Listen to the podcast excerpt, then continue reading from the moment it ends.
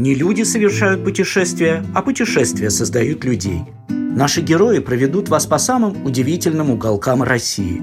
Ярких вам эмоций!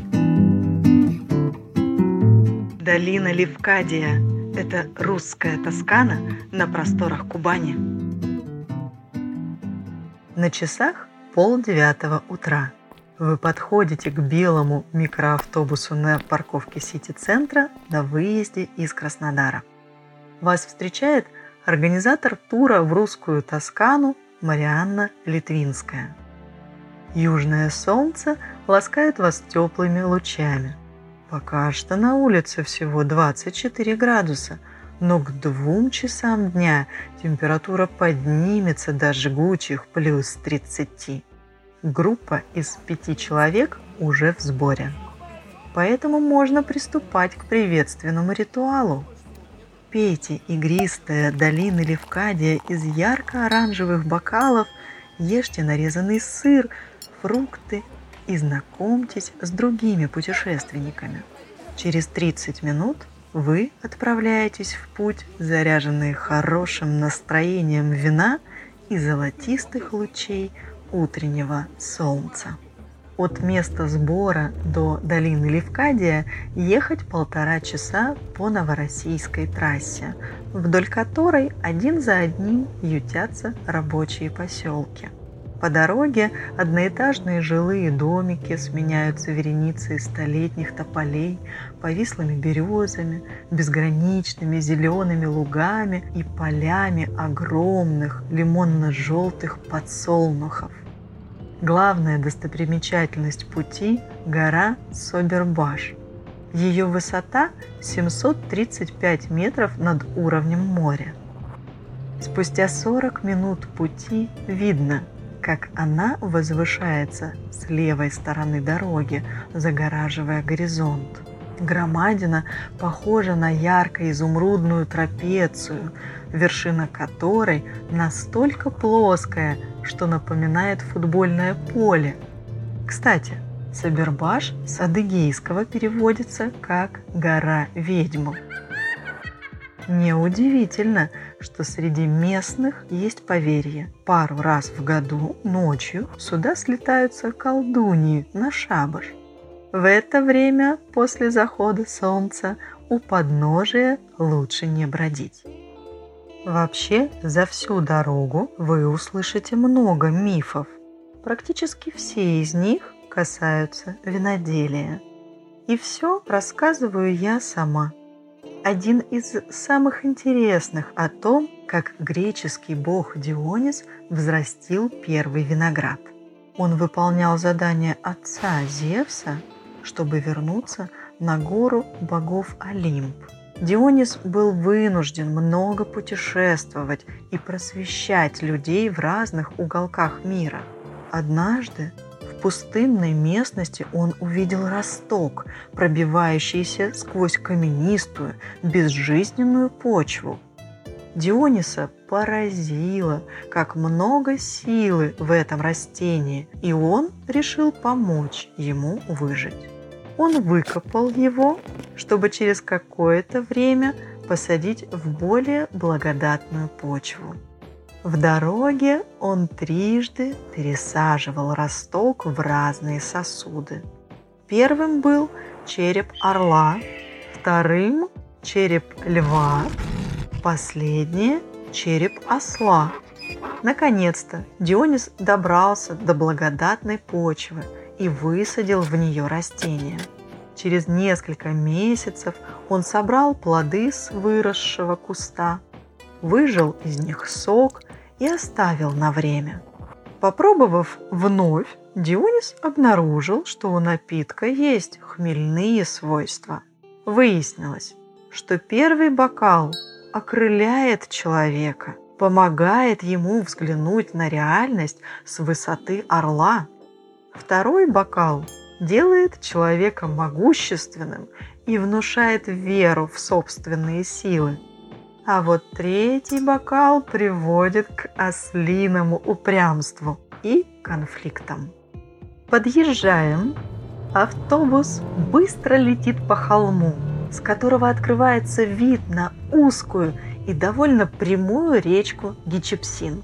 За ней бесподобный вид на соломенно-желтые поля созревающей пшеницы, стелющиеся по обе стороны дороги. Через несколько километров ровная полоса делит поле на две части. Желтую, засеянную злаками, и ярко-салатовую.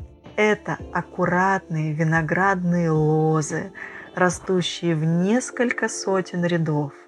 Издалека последние напоминают геометрический паттерн из изумрудных параллелей. Уже виднеется полукруглый белый дом винодельческого хозяйства Левкадия с черепичной крышей. Типично итальянская постройка. Это главное здание хозяйства. Вы добрались до русской Тосканы. В долине вас встречают профессиональные экскурсоводы. Они-то и познакомят вас со всеми секретами Левкадии. Садитесь в микроавтобус хозяйства. Он провезет вас по всем 80 гектарам долины. Здесь растет 25 сортов винограда. Среди них есть савиньон блан, шардоне, мерло, мцване и даже саперави. Сначала вы проезжаете четкие, выверенные линии виноградников, на которых уже поспевают треугольные грозди. В глаза бросается оранжево-красная почва. В ней очень много железа, а значит растения в ней чувствуют себя максимально комфортно. Но при выращивании винограда – есть один нюанс. Он все время должен страдать. Этот секрет открыли древние греки. Не зря их виноградники столетиями росли в сложных условиях, в камнях и на склонах. Корни лозы должны уходить глубоко в почву, чтобы доставать до самых сокровенных минеральных веществ. И именно благодаря им вино получается богатым и насыщенным. Если почва хорошо увлажнена, в ней есть все питательные вещества, необходимые винограду, то растение расслабляется, а его корни совсем не прорастают до нужных слоев почвы. Обратите внимание, в начале каждого ряда виноградных лоз растет пышный куст розовых роз – сладкий аромат которых окутывают близлежащие поля. Красиво, правда? Но цветы посажены здесь не для того, чтобы радовать глаз посетителей. У них есть утилитарная функция. Розы страдают от тех же болезней, что и виноград, но заболевают на полтора дня раньше. Цветы помогают понять, в каком состоянии виноградники. Микроавтобус медленно катится в сторону дегустационного зала, который располагается в деревянной беседке дорического стиля с соломенной крышей.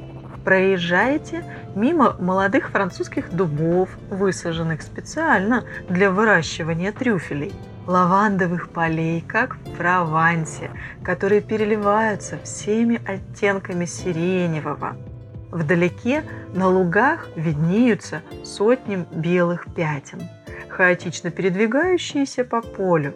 Это овцы и коровы, беззаботно пасущиеся на нем. Да, в Левкадии есть своя сыроварня, где делают мягкие жирные сыры и выдержанные твердые. Доехали.